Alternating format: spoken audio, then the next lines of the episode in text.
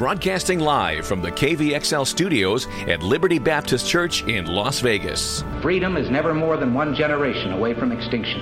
The Friddle Show with Crystal Heath. I've said that we must be cautious in claiming God is on our side. I think the real question we must answer is are we on His side? Faith, family, freedom. For me, it's very simple.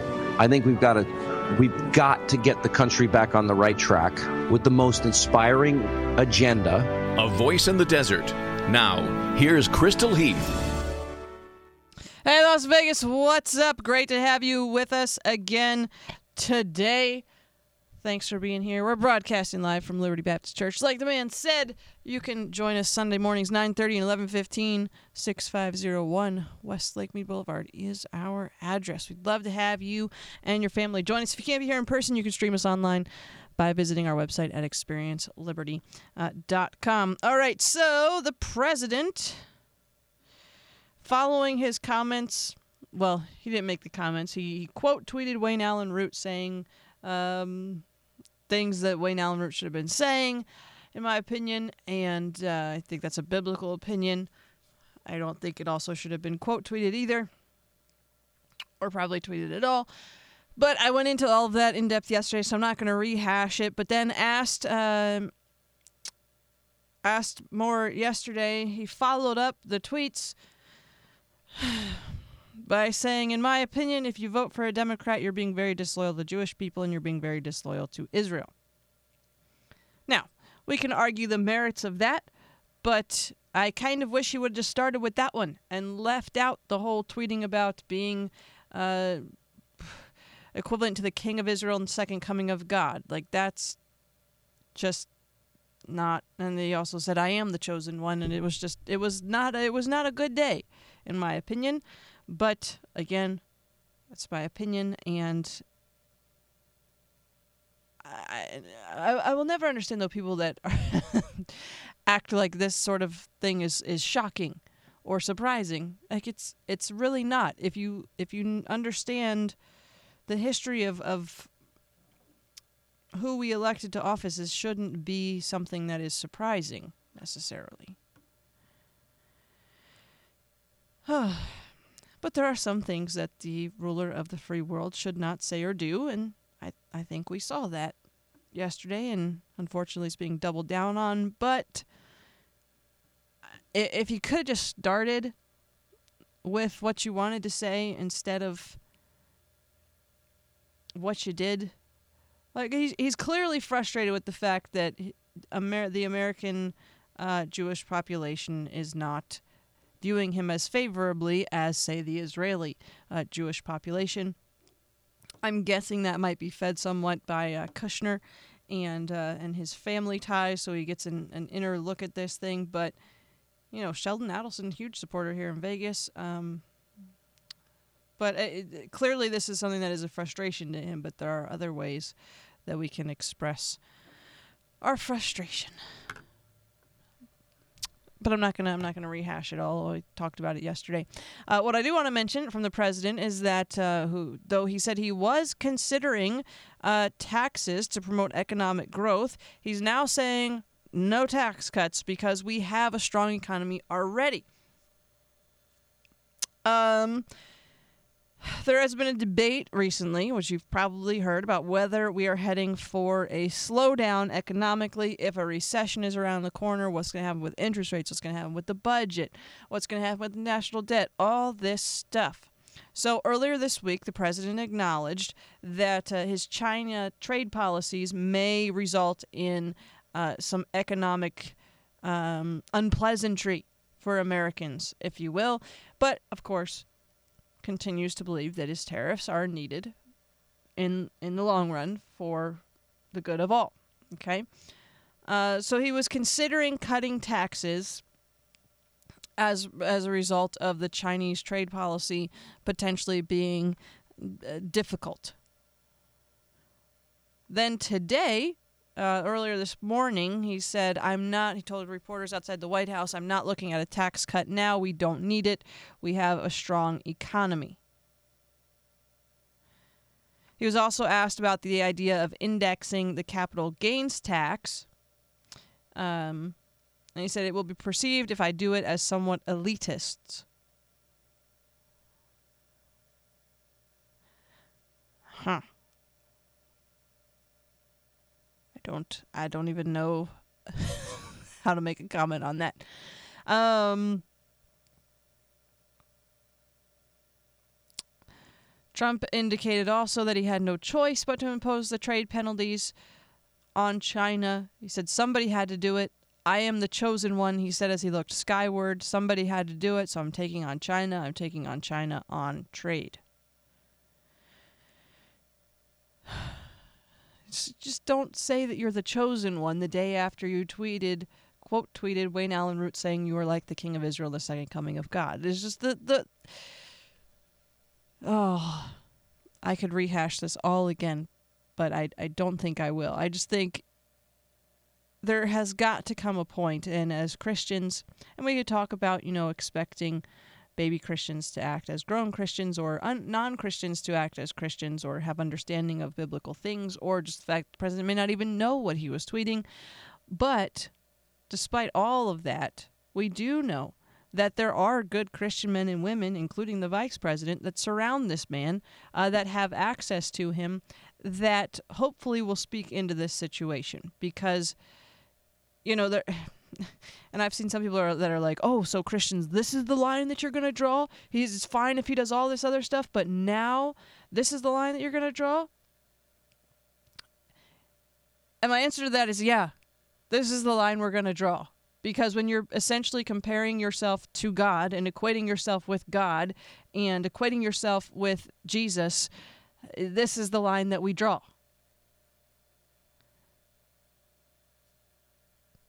That's I don't I don't understand how that could even be a debate. And I'm grateful for those that have stood up and said, you know what, this is not acceptable, especially those uh, within Christendom because it's it's not acceptable. It's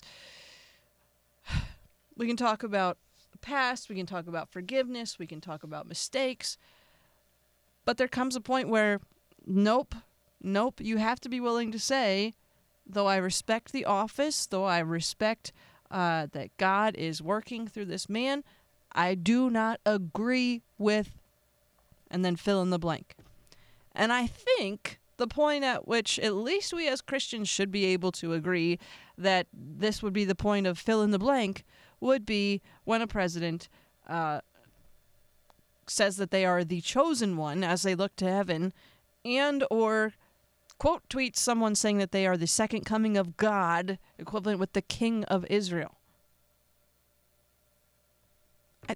to me, it's just a no brainer that that is where a, a, a, line has to be drawn. I'm not saying we don't respect the office.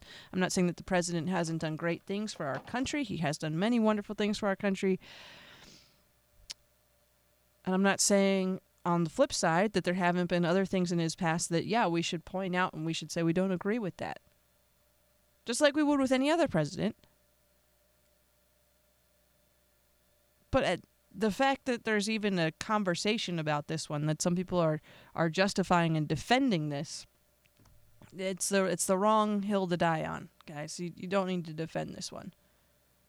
We could say maybe he didn't understand maybe he doesn't know. Okay that's fine. But just don't defend it. Because that's a really really bad look for someone that claims that jesus is king of kings and lord of lords to then be like yeah but it's really okay if President Trump says this that he's the chosen one, second coming of God, King of Israel. No, no, it's not okay. It's not okay. Okay, but I said I'm not going to rehash it. I'm not going to. I went into in depth on this yesterday morning in uh, yesterday morning's program, so I'm, I'm going to leave this one go. But just, yeah, might be good to have a conversation. This is a good conversation starter with your kids. You might even want to talk about well, no, some people are going to get mad if I say that, but uh, you know, there's there's going to come a time you know, we can argue that, that this president maybe doesn't understand or, or doesn't comprehend or doesn't have the, the knowledge or the, the spiritual understanding to know even what he's saying. We can we can have that conversation and I think that's a fair conversation to have. But that there are good people around him that should be able to explain to him that, hey, you know, we, we these are things that we don't uh, that we don't believe and that we don't say as Christians. If he is in fact a believer, and if he's not, then well, we can't expect any more. But I, anyway, might be an opportune time for you to have a conversation with your family. Say, look, there's going to come a point where there's going to be someone on the world stage that's not only going to say these things, but it's going to believe these things, and much of the world, the vast majority of the world, is going to believe him also. And don't be drawn away when that time comes. It's going to mean persecution. It's going to mean, pro- but don't be drawn away when that time comes, if we're still here. And that's another debate for another time, which I'm not going to get into today because I don't have time. So we're going to move on to Andrew Yang and the Yang Gang. Andrew Yang is one of the many candidates running for president on the Democrat side of the ballot. He has officially made 3% in a recent poll. Following just Joe Biden, Elizabeth Warren, Bernie Sanders, Kamala Harris, and then him with his 3%. Which means, folks, that Andrew Yang is surging. sounds crazy to be surging at 3%, but at 3%, he becomes now one of just 10 candidates, just 10 candidates, who have qualified through their polling and fundraising requirements set forward by the Democratic National Committee for them to participate in this fall's third and fourth debates. Yang's 44 years old, an entrepreneur from New York, a father of two young sons. He's never run for any kind of office before this. He's the guy running on the we'll give every American adult a thousand bucks a month. Don't know where that's coming. And he has a pretty dystopian view of the future in general. If you don't know Andrew Yang, you may get to know him much better super soon. And I got to tell you, when you are promising every American adult a $1,000 a month just because, well, you know, that sounds really good. Would I like it if somebody gave me a $1,000 a month just because I'm an American adult? I surely would. My question is how much am I going to have to pay in taxes every year to be able to get that $1,000 a month? I feel in my heart that I'm going to be paying more in taxes than I'm going to be getting back. Like you think you're going to pay $12,000 in taxes? If you knew how much I pay in taxes right now, oh, being considered self employed is no picnic when it comes to tax season, okay? And then when you have no child deductions, trust me, it gets steep real fast. So, yeah, I do knowing my tax bill now, and then considering that he wants to give every American $1,000 a month, I guarantee you I'd be paying more than $12,000 a year in taxes. Easy. And you might be surprised at what it would do to your tax burden as well. Because let's think about that. How many how many adults live in America? Anybody got any guesses? Any guesses? Any guesses? 329 million people living in the U.S. Of that percentage, more than, or of that percentage, of that number, more than 75% are over the age of 18. So, well over 200 uh, million people over the age of 18 in this country. So you're going to take 200 million people and you're going to give them each $1,000 a month. That is $200 billion every month. If we're printing that money, your money no longer has value. If we're not printing that money, your taxes just skyrocketed.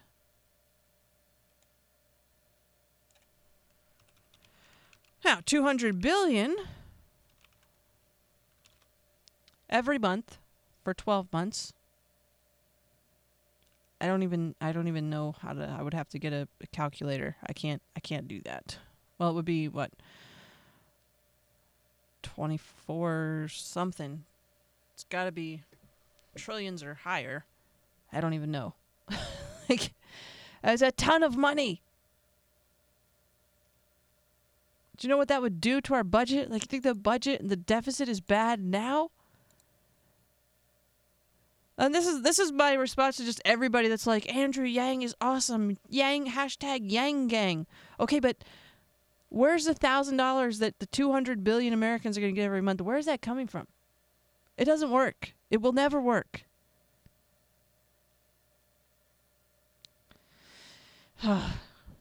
Sometimes I just get frustrated with these things. Remember the woman of the dark psychic force? the lady that said that Trump had conjured up a dark psychic psychic force through his presidential uh, governing. Well, she is back, and she has launched a new plan on her website, Marianne2020.com. Marianne wants to create the U.S. Department of Peace as an official federal agency. According to her website, this is the release. Marianne Williamson, as president, will work with the Congress to create a cabinet level U.S. Department of Peace. Ending the surge of violence in the United States and across the planet requires more than suppressing violence. Lasting peace requires its active and systemized cultivation at every level of government and society. The U.S. Department of Peace will coordinate and spur the efforts we need to make our country and the world a safer place. Nothing short of broad scale investment and government reorientation can truly turn things around if that doesn't just scare you to death. Both domestically and internationally, we must dramatically ramp up the use of proven powers of peace building, including dialogue, meditation, conflict resolution, economic and social development, restorative justice, public health approaches to violence prevention, trauma informed systems of care, social and emotional learning in schools, among many others. I believe our country's way of dealing with security issues is increasingly obsolete. We have the finest military force in the world, however, we can no longer rely on force alone to rid ourselves of international enemies. The planet has become too small for that, and in so doing, we overburden our military by asking them to compensate for the other work that we choose not to do. We are less effective and less secure because of those choices, said Williamson. At its mission, the U.S. Department of Peace will hold peace as an organizing principle, promote justice and democratic principles to expand human rights, coordinate restorative justice programs, address white supremacy, strengthen non military means of peacemaking, work to prevent armed conflict, address the epidemic of gun violence, develop new structures of nonviolent dispute resolution, and proactively and systematically promote national and international conflict prevention, meditation, and resolution. In short, we must wage peace. Right. Because if we just walk into a Taliban cave holding a white flag and tell them that we just want to have we just want to have a conversation because the world has become too small for us to continue waging war, that's going to go well. In short, what this woman wants is the the the joke of of uh, Miss Congeniality. World peace. My dream is world peace. I'd have to say April 15th. It's not too hot, not too cold. All you need is a light jacket. Say ending petro refinery plants, but also world peace. Okay. Essentially, Marianne Williamson believes that if she creates a U.S. Department of Peace, her new government agency, because by the way, government agencies do such a fantastic job with everything that is tasked to them, right? I'm not saying I don't appreciate our government services, I do, but generally speaking, the private sector does pretty much everything better than our government does, except, you know, our military. But another, again, moving on. Her new government agency is going to achieve that age old dream of world peace through conversation, not confrontation. I, I believe in conversation, not confrontation, when it comes to individuals and personal level.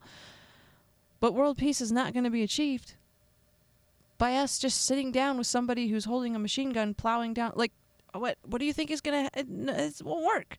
This is not going to solve every problem, not only in the U.S. but around the world, by simply talking through the problems, which, by the way, include white supremacy, which she has led public apology like prayer things for, but not prayer. Like it's it's, it's very strange. Like if you want to see something really strange, just Google Marianne Williamson uh, public apology for whiteness and watch what she leads people in. It's it's just weird.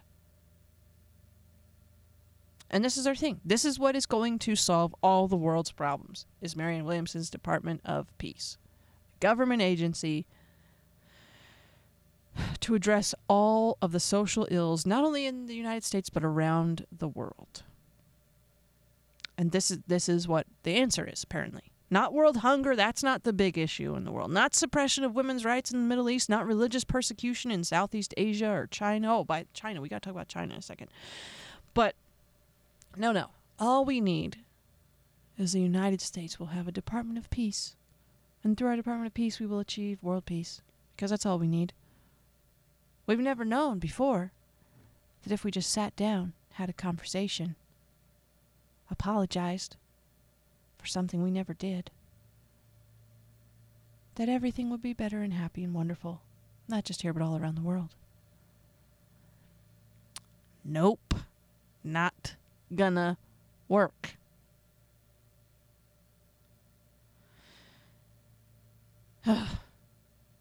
but China, let's let's talk about China quick here for a minute and then we'll uh and then we'll take a break and then I'm going to completely shift gears. But so China China has created a social credit scoring system. You've probably heard about this.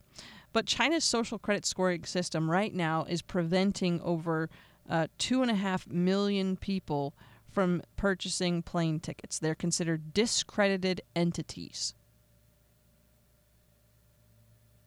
I'm sorry, that was in the month of July alone. So in July, 2.5 million Chinese were not able to purchase plane tickets. 90,000 people were not able to purchase high speed train tickets, and that's just in July. It was reported by the Global Times, which is a Chinese government mouthpiece. So this isn't even something that. this isn't like there's some undercover dangerous work going on, so we are bringing the truth of China to the masses. No, no, no, no, no. The Chinese media, the state approved media, tweeted out quote, China restricted 2.56 million discredited entities from purchasing plane tickets and 90,000 entities from buying high speed rail tickets in July. Hashtag social credit. As if this is something that they are proud of. So how do you get how do you get bad social credit in China? Anyways, uh, bad driving, poor driving skills. If you smoke on a train, if you buy too many video games, but there's not necessarily specified how many is too many, just when the government thinks you've bought too many. Buying too much junk food. Again, what classifies as junk food? Well, today it might be this, tomorrow it could be something else. Uh, if you call a friend of yours who bought too many video games and has a low credit score, that lowers your credit score. If you have a friend online or even interact with someone online who has a low credit score.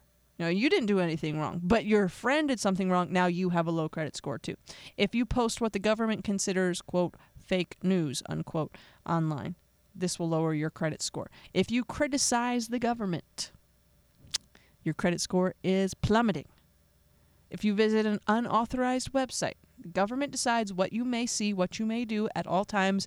If you do not comply, your social credit score diminishes. If you dare to walk your dog without a leash or let your dog bark too much, your social credit score drops.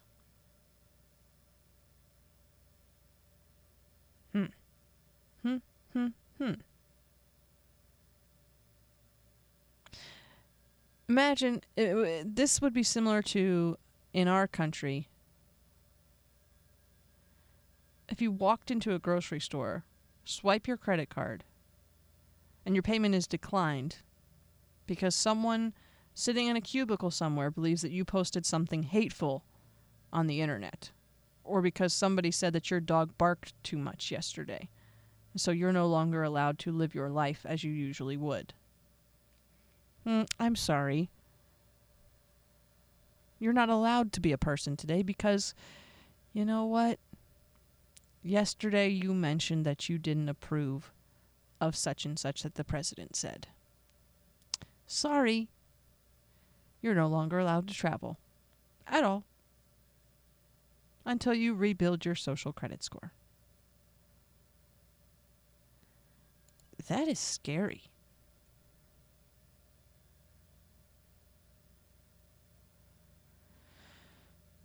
The penalties, though, are part of President Xi, Xi Jinping's government to use data processing and other technology, including facial recognition, that the, the Chinese are using to tighten their control on society as a whole. Mike Vice President Mike Pence last year denounced it as an Orwellian system premised on controlling virtually every facet of human life, and he's exactly right.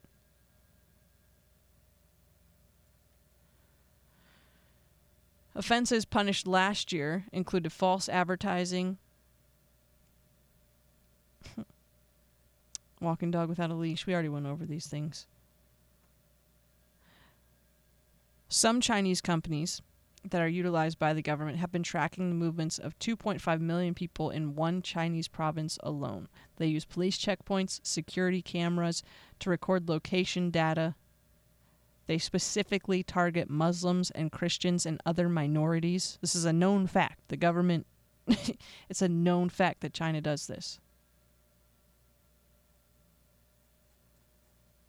And then you have, and I, I talked about this in last week's program, and then you have Hong Kong, uh, residents of Hong Kong rioting in the streets, waving the American flag, singing our national anthem, because guess the, it all comes down to the fact that they don't want to be China they don't want to live under the suppressive system which the Chinese people are subjected to every day. And I did a whole I did a whole hour almost on Hong Kong and what's happening there with the whole Hong Kong China thing last week. You can go iTunes, SoundCloud, just search for the Fertile Show. You'll see it. It's the, the last podcast that I posted. It's on Hong Kong. You can look look at it there, and I talk in depth about China's human rights violations and why Hong Kong, uh, Hong Kongers, as they call themselves, do not want to be Chinese. And what is their bastion of hope? It's the American flag. It's our national anthem. We, as much as we can sit here and uh, or drive or do whatever it is that we do here in our freedom and complain about whatever we want to complain about, protest about whatever we want to protest about, pretty much do whatever we want. Freedom of speech, freedom of religion, freedom of the press, and then we complain about how our we complain about our government or our police officers or whatever else. And then, but if you compare it, well, we live in to what's happening in places like China. It suddenly it doesn't seem so bad here anymore, does it? No, we are we are the beacon of hope for the world. There are so many people living on this planet that wish they could live under a government system such as we have. Faulty as it may be, fail as it might, this is still the last great hope for the earth, for mankind. It's freedom. And it's freedom based on the biblical principles that our founders put in place years ago in their wisdom.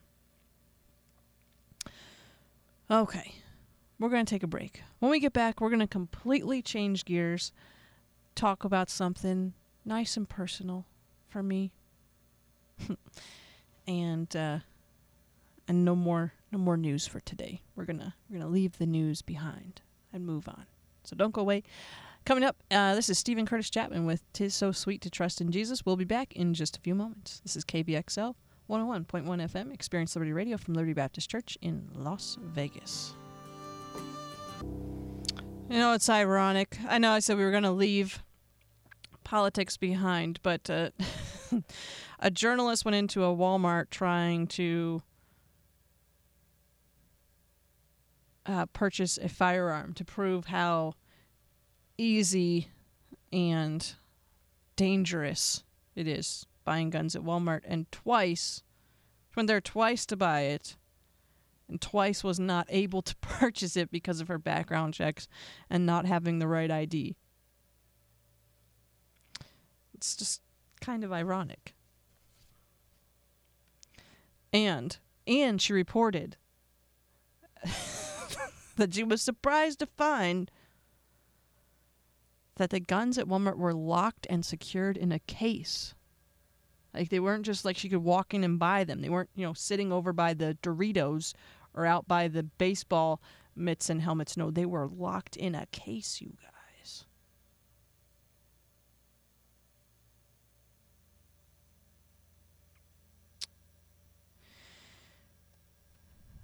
You can go and read it. Just, Google I tried to buy a gun at Walmart. It's not okay. I said we were going to move on, so we're going to move on. I'm going to tell you a story about uh, what's been going on in my world the past week, almost week now, and how uh, and a couple things that I've learned from it. Just because I, I, I feel that this will be more productive for our time together than continuing to hash through what's happening in the world of politics today. I know that on Thursdays I usually just do all politics, but I've I've changed my mind for today. So I'm going to tell you about my puppy. My puppy's name is Pepper. She's 14 weeks old and she is stinking adorable. Possibly the sweetest dog I own. She's just so gentle and so sweet and such a good girl. Um she uh she she hates her leash though. We're still learning how to walk on a leash. She actually she's not she's getting to be okay with her normal leash, but so we have different leashes that we use for different things and her her training uh, leash for showing, uh, she just she she hates that leash. So when you do uh, when you show dogs in conformation with the AKC, you don't use a regular clip collar. So you know like the collar that most dogs would have that would be thicker um, and has like that I don't even know what you call it, just like a clip. You know, you snap the the clip together, and then you hang their ID license, whatever else. You know, if you have the the microchip information. You hang all those little tags, the dog tags, on their collar. So you don't use a collar like that in conformation. It's it's ugly. You want them to. You, the idea is you're showing off how beautiful the dog is, and so you you the conformation dogs. A lot of times, if you go over somebody's house, uh, and they have what look like nice looking dogs, and they're not wearing collars, ask them if they're conformation dogs because a lot of times they are. So a lot of times conformation dogs won't wear the traditional collars at home because that can mat down the fur around uh, around their neck, and you want their hair to be all flowy and pretty, so that when you show them, it's flowing and pretty. So when you show uh, your dog that would be of this nature, you don't show them with this kind of traditional collar. So the funny thing about Pepper is she's okay like with the traditional collar and leash. She's she's pretty good at that kind of walking. But when you take her and you put her in, so you use a you use a choker chain uh, collar for uh, for the showing, just because it's it's lighter, uh, it blends in better. It's not about choking; it has absolutely nothing to do with that. It's that it's thinner and it doesn't get in the way, and you're able to direct their head more more correctly than you would be able to with a with a regular collar. So there's a variety of reasons, but so you use a you use a choker collar, and so I when I put this collar on her, and I mean it barely exists, and you don't like pull on or anything. We're just we're just getting used to. Like she's only 14 weeks. We're just doing basic stuff, but as soon as you just put it on her head, like you don't do any, you don't even attach the leash to it. She just is like, no, nope. You know I hate this collar. I mm-mm. I'm just gonna sit here. Like you can get her favorite toy and squeak it. You can get food, and she just once you put that collar on her, she sits her little self down.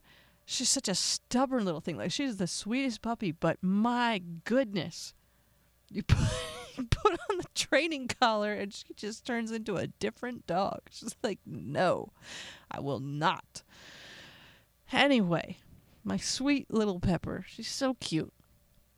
On uh, on Friday afternoon, Friday evening. I guess it was, I don't remember what I was doing on Friday, but I got home from work. You know, we're we're out in the back. The dogs are running around, having a good time, swimming in the pool, cleaning up, doing whatever. And uh, and Pepper went trotting by me, and I was like, man, Pepper's head is just looks so different than Liberty and Belle's heads ever did. Like, I, I hope it doesn't look weird as she gets older because it just it had like a weird look to it, you know, and she's in the process of going through a major growth spurt. So I was like, man, her head is growing so strangely.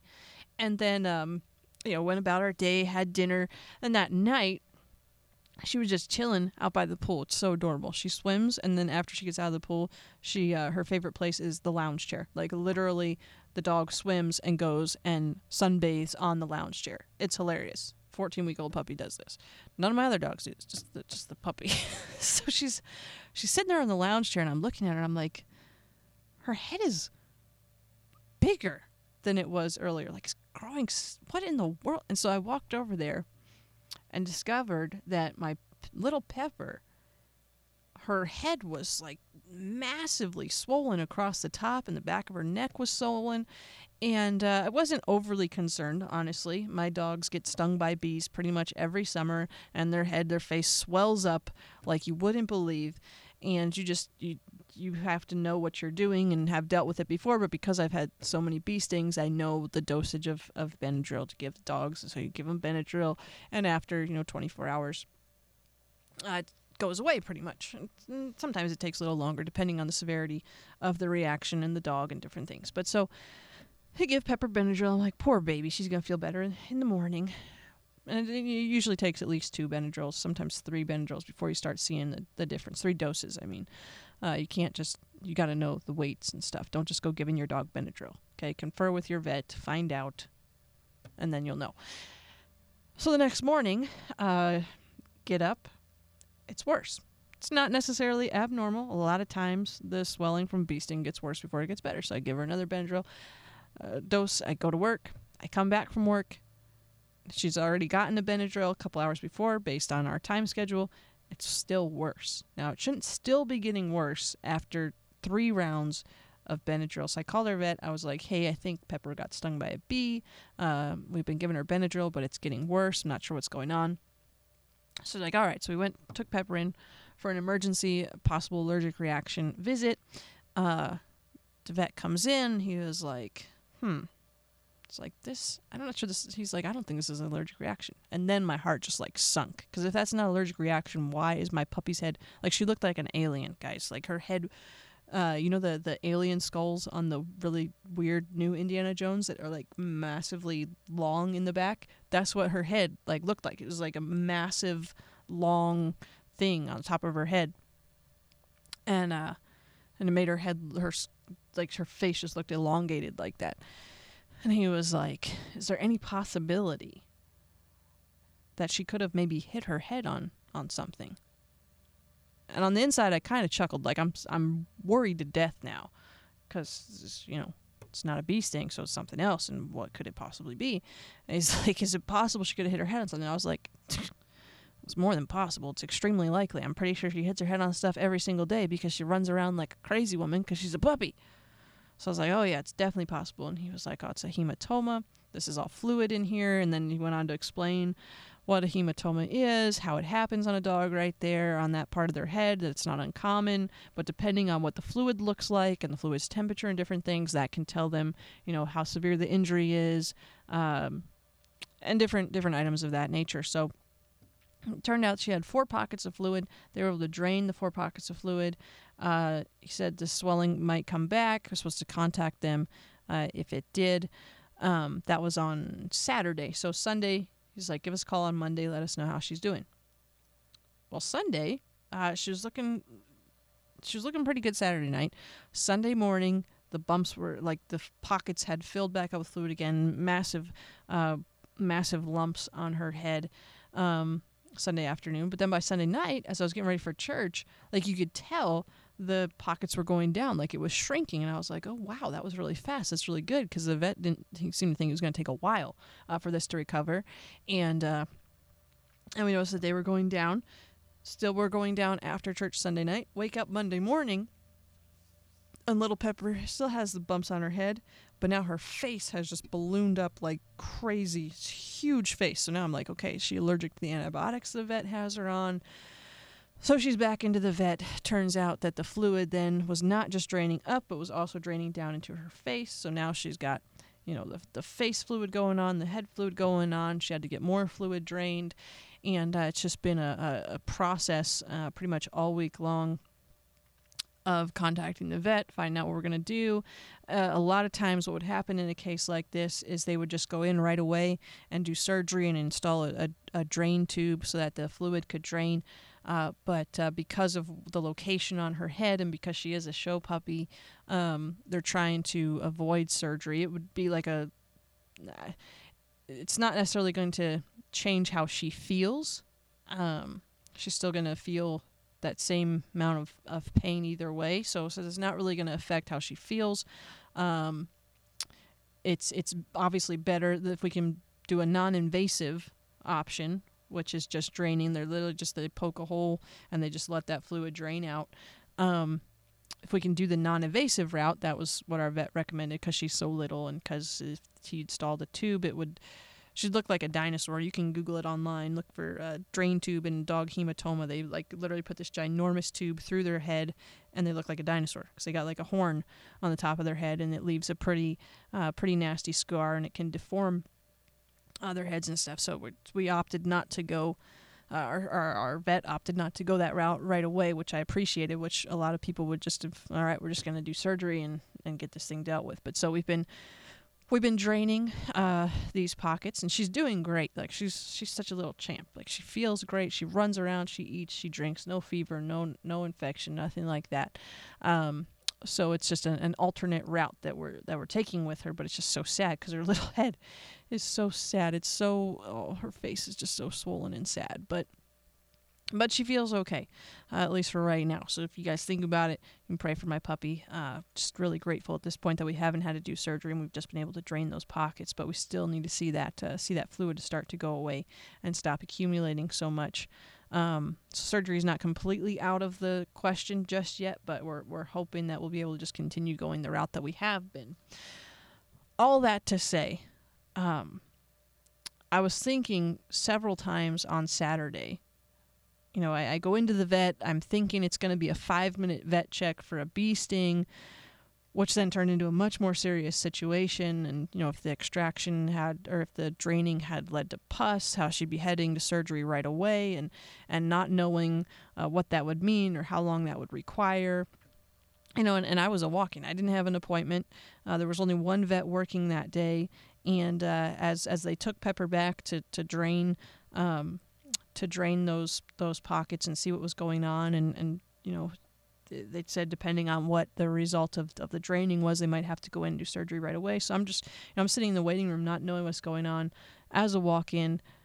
And as i was sitting there i was thinking about all the people in the uh, in the waiting room outside the the appointment rooms who actually had appointments and who were now waiting because of us and their appointments had come and gone because of my pepper and the priority that my vet was placing on her.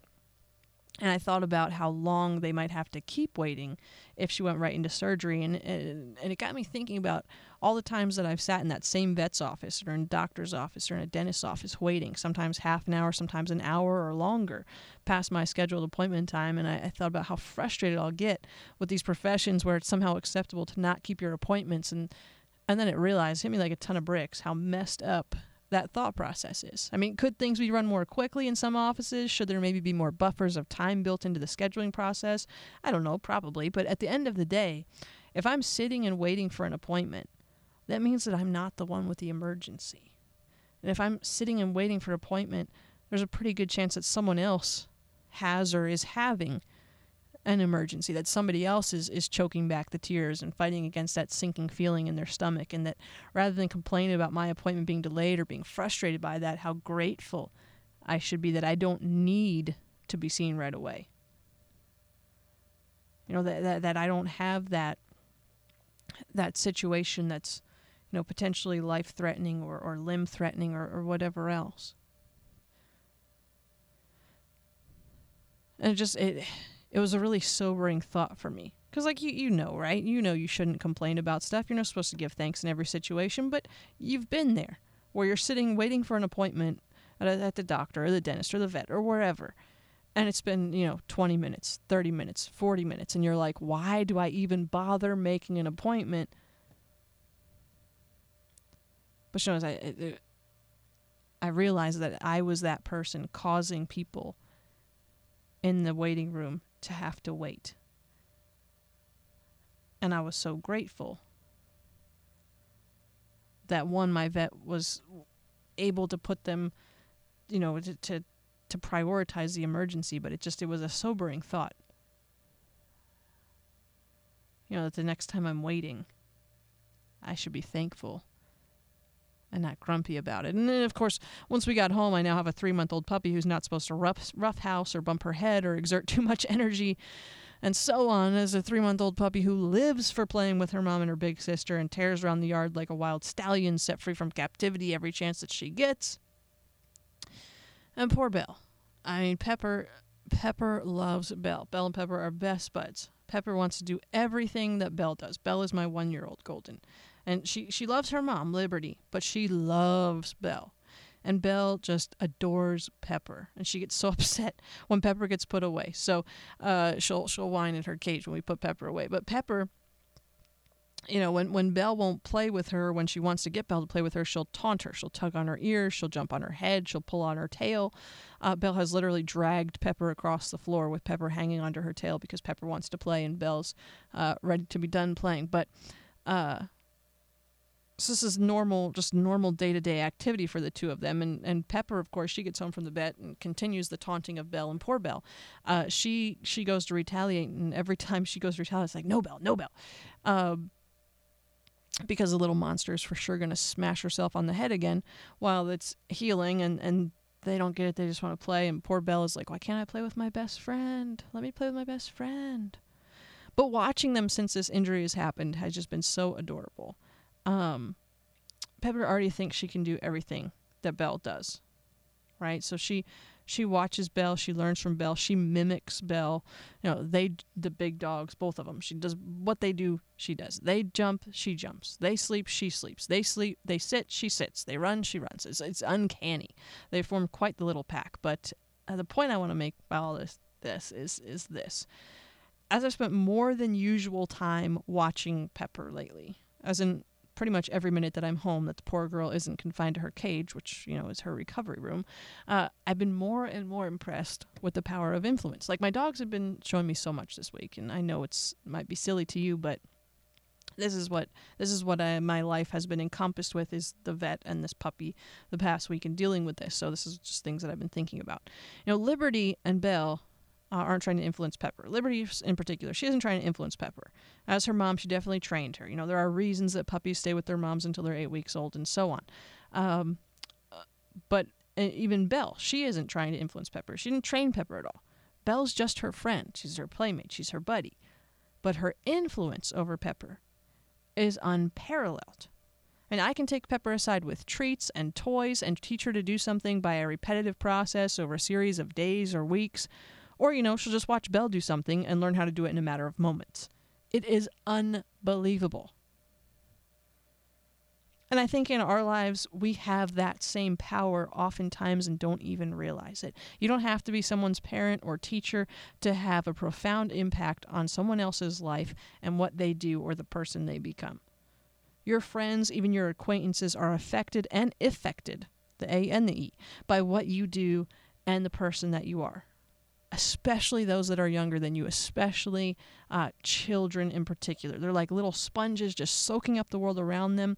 And older siblings, this one is for you especially. If you're listening right now and you have little brothers or little sisters, and sometimes you know they drive you crazy, but the fact of the matter is they think, and they they will never tell you this until they're older, and then they'll admit it. But right now, they're not going to tell you this, but they think that you are just about, even though sometimes you really annoy them too they still think that you're pretty much the coolest thing that ever happened to this world and they are starving for your approval and your appreciation and you can impact the world by just being a good example for your younger siblings and encouraging them to do right and obey your parents together and love Jesus.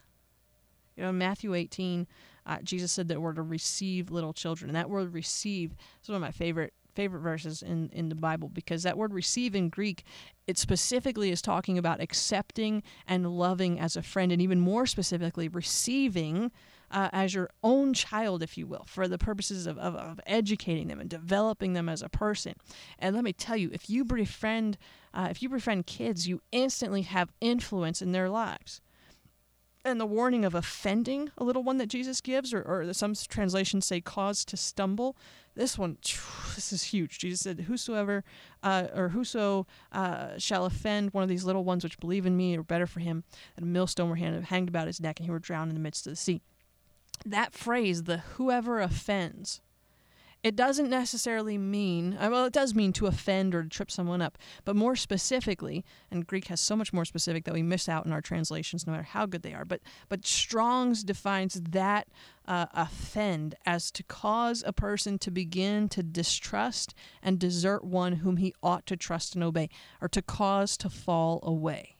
So Jesus is saying, look, these little ones, they believe in me, and if you give them cause to distrust me or desert me or to fall away, if one of these children look at your life and because of your life they say, that Jesus isn't real, this Christianity thing isn't real, that is the offense that Jesus is specifically talking about here. Your life causing someone else, specifically a child who once believed, to no longer believe, then it would be better for you to die a horrific death of drowning than for you to be the cause of a child abandoning the faith they once held. And that is heavy.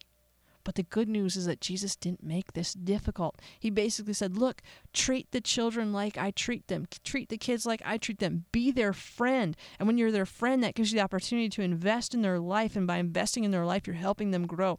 That's what receiving the ch- little children is. So don't waste the opportunities you have to influence the young people specifically that God has placed in your life. You are you are daily every day exuding influence whether you realize it or not and particularly if you have younger siblings or young people that you interact with on a daily basis incredible opportunity incredible responsibility there. And i'm gonna i'm gonna wrap it up with this. Big brothers big sisters you are built-in best friends for your younger siblings and you have a huge responsibility and an awesome privilege because your younger siblings are watching you like my pepper watches belle. They want to be just like you they want to be just like you. And they think you're pretty awesome and you have the power to influence their lives. Even if it's just by playing a game with them or baking cookies with them or, or just do something with them, show them what it is to do right. Show them what it is to honor and obey your parents because that's your main responsibility. Show them what it is to love Jesus. Use the influence you have. Your siblings want to be just like you your friends, if they hang out with you, they're gonna be like you. It's just how friendships work. So so make sure you're a good friend. Make sure you're a good example. Be a good example that other people can follow.